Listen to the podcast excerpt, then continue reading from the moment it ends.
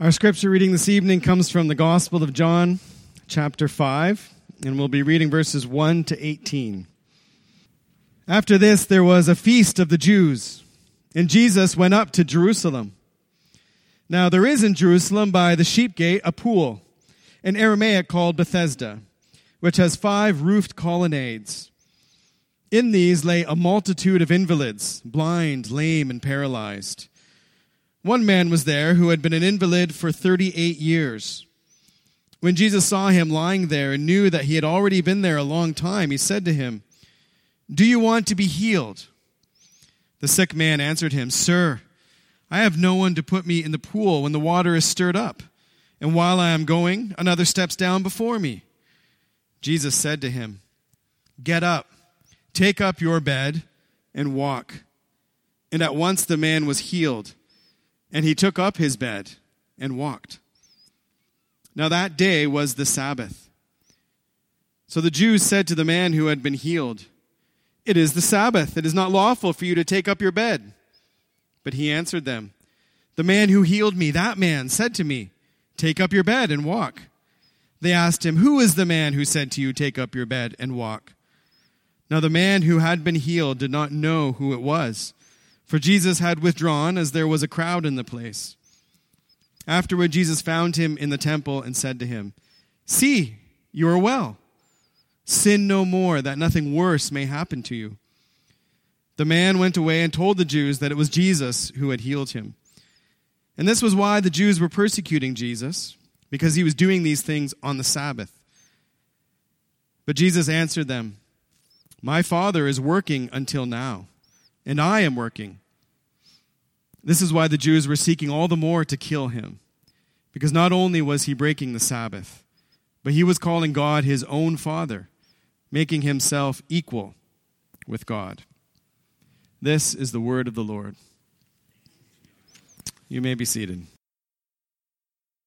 Well, as we continue in the Gospel of John this evening, we come to a moment of transition in the Gospel. And John is very careful how he weaves together his narrative and how he tells the story of the gospel. And as you're reading through the gospel, we've come through John chapters 1, 2, 4. And you'll remember at the beginning of John chapter 2, John says that Jesus was in Cana of Galilee. And there he was at a wedding and he turned water into wine. And then we read about how he later went to the temple, and then he met with Nicodemus while in Jerusalem, and then he went on his way through Samaria, and he met with the woman at the well, and then he returned to Cana of Galilee, where he met the official and healed the official's son. But John has made that a distinct unit of narrative. It begins in Cana of Galilee, it ends in Cana of Galilee. And now he is back in Jerusalem. And there's a transition in the narrative, because as we have been following the account of the life of Jesus, he's been performing signs and he's been meeting with people. You know, he met with Nicodemus, he met with the woman at the well, he met with the official. And all of these people that Jesus is meeting with are seeking something. And Nicodemus was seeking knowledge. He wanted to know, you were obviously a teacher sent from God. And Nicodemus saw the signs that Jesus was performing. And then the woman at the well was seeking water. She was thirsty. But then she found the one who offered her living water. And then the official was seeking healing for his son. They're all seeking someone. And some of them know something about Jesus. The woman at the well didn't know anything about Jesus. But as Jesus meets with them, he makes himself known to them. He reveals himself to them. And as we are reading along in the gospel, Jesus is being revealed to us too. And we need to remember that very important verse at the beginning of the gospel. "And the word became flesh, and he dwelt among us." And then John says, "And we have seen his glory. Glory as of the only Son from the Father, full of grace and truth." And the signs that Jesus has been performing are revealing, they're manifesting his glory. And in his conversations with people, he's making himself known. And John tells us at the end of the gospel that he has written these things that we might believe that Jesus is the Christ, the Son of God, and in believing in him, have eternal life. And we see that theme too, that throughout the gospel, Jesus is offering life. He's giving life, eternal life. Now I said this is a moment of transition, Because, yes, again, there's a man who is seeking something. He's seeking the water of Bethesda. He's looking to be healed. But then we have the Jews. And that's a reference to the religious leaders. And the religious leaders, they've seen the signs. They've heard Jesus. But their response isn't faith. And their response isn't repentance. They see the signs. They hear what Jesus says. They understand what Jesus says. They say here, he's saying that he is God. He's equal to God. But they respond with anger. They respond with violence. They were persecuting him, and then John says they were seeking to kill him. And there's a certain irony here. The one who came to bring life, the one who gives the waters of life, the one who promises eternal life, they're trying to kill him. And as we read through the gospel now, we'll see again and again there are those who now oppose Christ. They see the signs, they hear him speaking, and they turn against him. And it's a warning to us that as we are reading through John's gospel, yes, we are praying that God's Spirit would give us eyes to behold the glory of the Son, come to know him more fully, more deeply.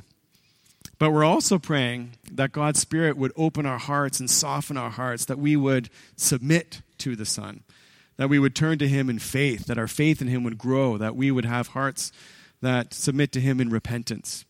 And there's a warning that we may see and understand and yet reject. And so this is a new theme that enters the gospel, the theme of opposition and hostility. Now, the religious leaders ask an important question. Who is the man? Who is this man that told you to pick up your bed and walk? And it's a question that John's gospel's been answering. He's been telling us who this man is. And the identity of the man has been revealed to us. He's the Lamb of God. He's the Son of God. He's the bridegroom from heaven. He's the temple.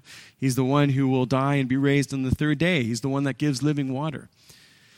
And here we're told, and Jesus says in his answer, "My Father has been working until this day, and I also am working." Who is this man? This is the man who is working just as the Father is working. And we're told that this happened on the Sabbath. And yes, as you read through Scripture and you read through the Old Testament, the Sabbath day was a day of rest.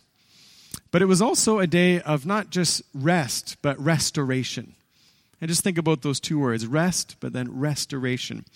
And in Deuteronomy chapter 5, when Moses repeats, he gives the Ten Commandments to the people a second time, when he gives them the fourth commandment to keep the Sabbath, he gives a reason for it. And the reason for it is, remember that you were slaves in Egypt, and God delivered you from slavery and brought you to this land. And Sabbath was a day, yes, of rest, but it was a day when God's people remember God's restoration, God's salvation.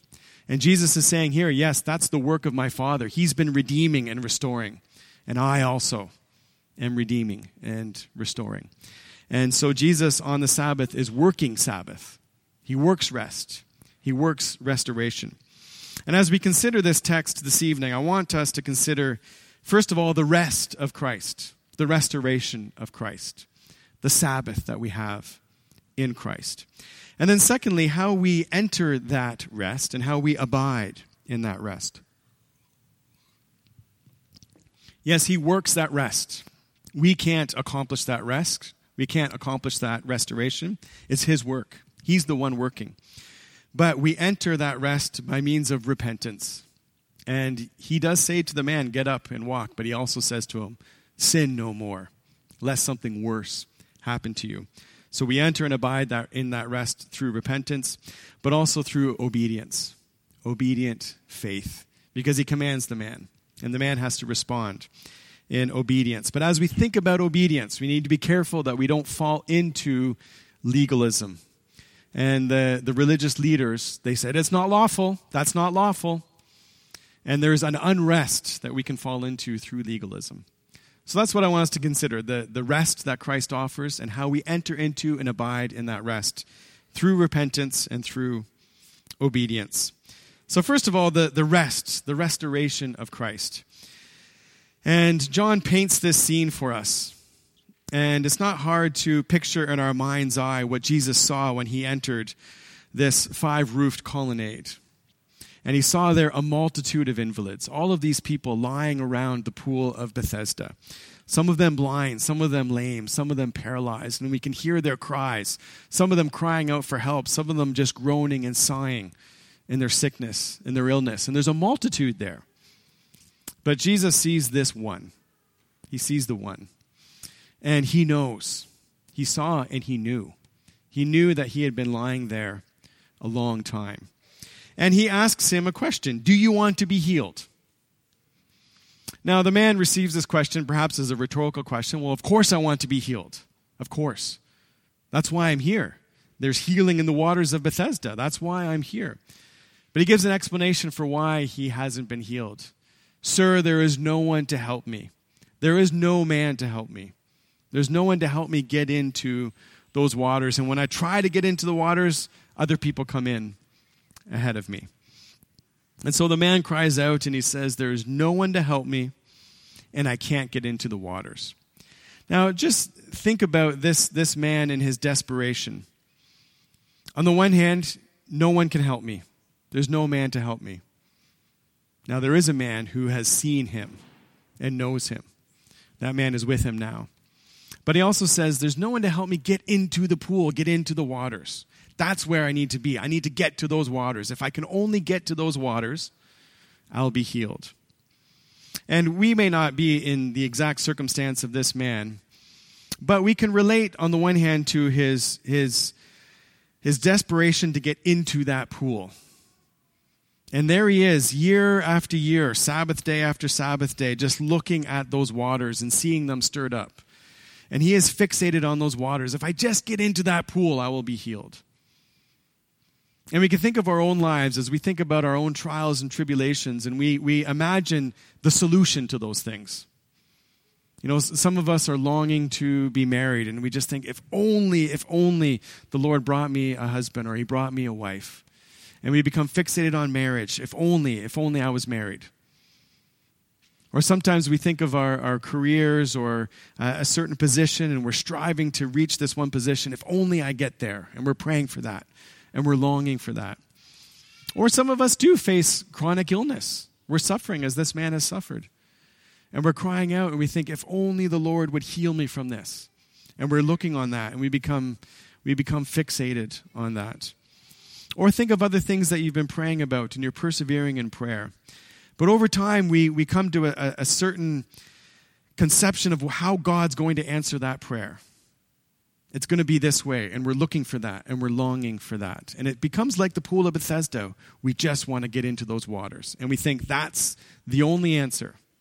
That's the only place we'll find healing, if we can get into those waters. But our Lord comes to this man, and he turns the man's attention away from those waters. Look to me. Look to me. I'm the one who will heal you.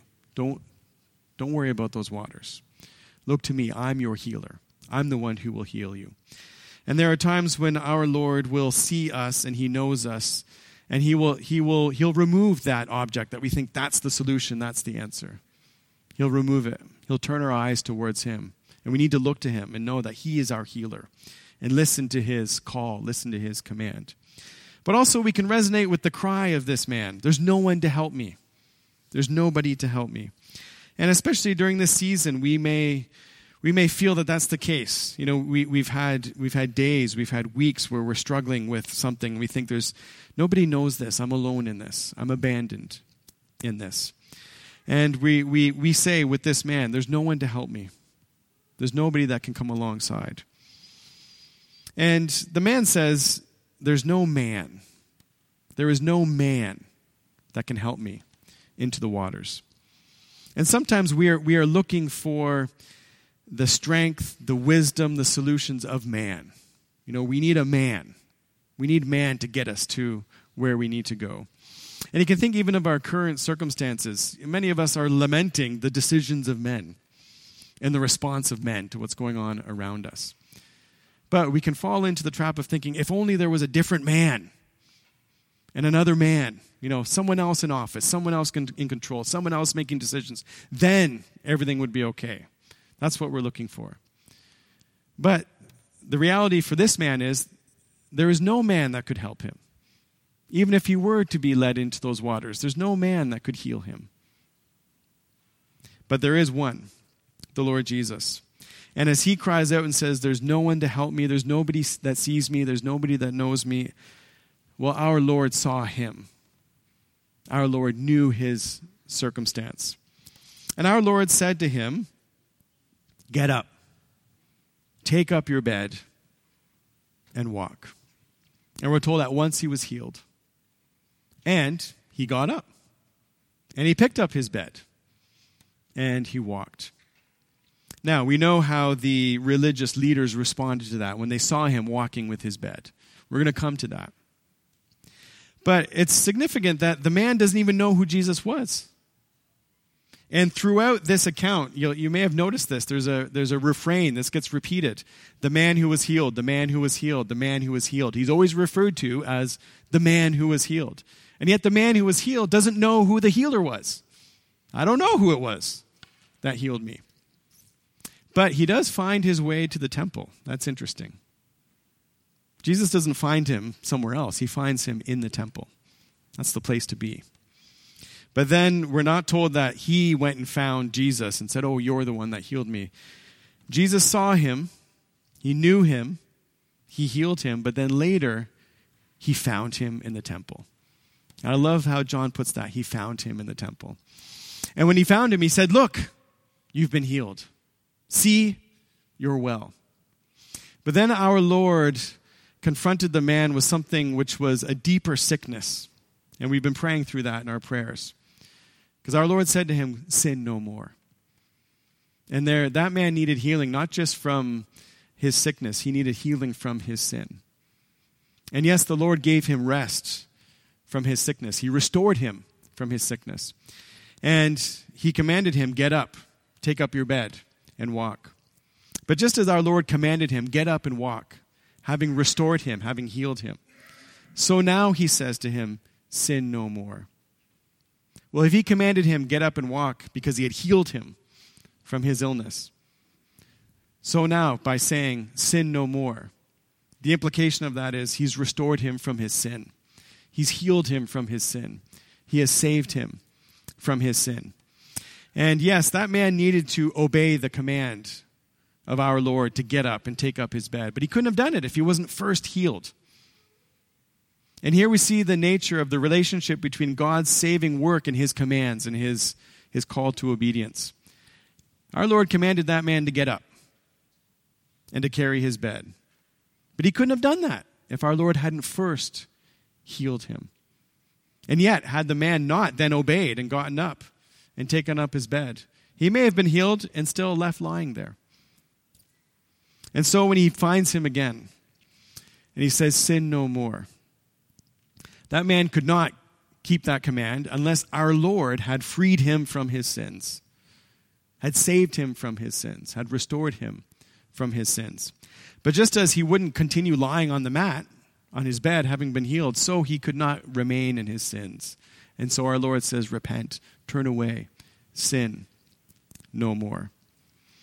And so as we think of the rest of Christ, it's only his redeeming, saving, restorative work that saves us. We can no more be saved from our sins than that man could get up from that bed and pick up the bed and walk. And yet, our Lord who saves us from our sin, who restores us from our sin, then says to us, sin no more. And so how do we enter the rest of Christ? How do we abide in the rest of Christ, in the restorative work of Christ? It's through repentance. Now, why would that man, having been healed, continue to lay on the mat? Why would he do that? Why would we who have been saved from our sins continue in our sin? Why would we continue? And so we enter into the rest of Christ and the restoration of Christ, and we abide in his rest and restoration through repentance. And our Lord warns us here, as he warned that man, sin no more, lest something worse happen to you. Now, something worse than being an invalid for 38 years is eternity in hell. And when you read through the book of Revelation and you come to Revelation chapter 14, those who bear the mark of the beast, in other words, those who are unrepentant, those who refuse to put their faith and their trust in the Lamb, in Christ. We're told that they spend an eternity without rest. There's no rest, day or night, forever and ever. And our Lord warns us, turn from your sin, sin no more, lest something worse happen to you, lest you find that you spend that eternity without rest. Eternal torment, day and night. So we are reminded here that as those who have been saved and restored, we're those who are repentant. And repentance characterizes the Christian. A penitent heart, a humble heart, a heart that is turning away from sin. Now, this does not mean we're perfect. Of course not. But it does mean that we have our eyes fixed on our Savior. That man wasn't focused on the pool anymore, and he hadn't resigned himself to just lying on the mat. He picked it up. He walked. And so we who have been delivered from our sins and found rest and restoration in Christ because he found us. So we turn away from our sins and we keep our eyes fixed on him. But then notice the response of the religious leaders here, the Jews. There's another form of unrest. There's the unrest of unrepentance, but there's also the unrest, the restlessness of legalism. Now, this man had been an invalid for 38 years. Now, I did the math. I did 38 times 52. So 38 years times 52, that's 1976. Let's just call it 2,000. 2,000 Sabbaths. For 2,000 Sabbaths, he rested. He couldn't work. He rested. He was resting for 2,000 Sabbaths. Now, on this Sabbath day, he was restored. He had entered the rest of Christ, the true Sabbath. And now he picks up his bed and he walks.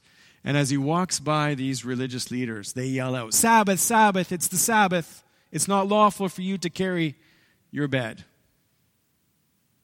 And he says to them, "The man who healed me, he said, take up your bed and walk." Now, they don't hear or they don't care. The first part of what he said, the man who healed me.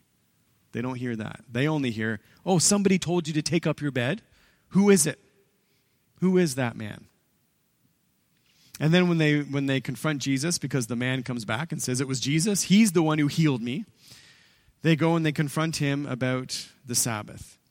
Now, if you read through Leviticus and Exodus and Numbers, you're not going to find a specific commandment, "You shall not pick up your bed on the Sabbath." This was their law. It wasn't lawful because they had said it's not lawful. Now, the reason they did that is they wanted to make sure that we don't accidentally fall into work on the Sabbath. So let's make sure that we rule out these 400 things lest we do this one thing. But they missed that the one in their midst, even as he said, "I'm working. I'm the one that brings rest and restoration." They missed the healing of this man. They missed the salvation of this man. They missed that the one who brings true Sabbath was with them. And so they remained in the unrest of their legalism. And there may be a temptation for us as we seek to follow Christ to fall into the unrest of legalism. And we forget that the one we obey, the one who commands us, is the one who has healed us, the one who has restored us.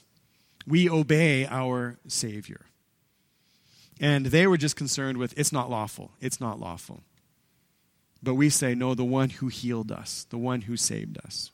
And we need to be mindful, too, as we are sharing the gospel and we are declaring our Christian witness, that it doesn't turn into, "Well, we believe this. You know, this is the right morals. This is the right ethics. We've got the right political perspective. We've got the right economics. This is Christianity. This is what's lawful." Now, that's all there. Scripture speaks to all those areas, and we abide by those things. We declare them. We obey them. But we say, this is what the Savior says. It's the Savior, the one who heals. We obey him. We follow him. And I want to conclude just by reminding us of what we read in Psalm 23. Because we read in verse 3, He leads me in paths of righteousness for his name's sake. Our Lord, the Good Shepherd, leads us in paths of righteousness for his name's sake. The Apostle Paul says that we have been saved that we might live godly and upright lives in the world. So yes, he does lead us in paths of righteousness. We follow his word. We keep his commands. We obey him. Yes, he leads us in paths of righteousness. But that's verse 3 of the psalm. Notice how the psalm begins. The Lord is my shepherd, I shall not want. He makes me lie down in green pastures. Notice that. He makes me lie down in green pastures. He brings me to the pastures. He lays me down. He gives me rest. He leads me beside still waters. Then he restores my soul. He leads me in paths of righteousness for his name's sake. Yes, we obey God's word. And we abide in his rest, and we abide in the green pastures, and we are led by still waters as we obey his voice and follow him. But he's the one who has restored our soul. That's why we can sin no more. That's why we repent. That's why we follow him in obedience and in faith. And this Sunday evening, we're reminded that the one we follow is the one who has worked Sabbath, the one who has restored us, who has given us rest, who makes us to lie down in green pastures.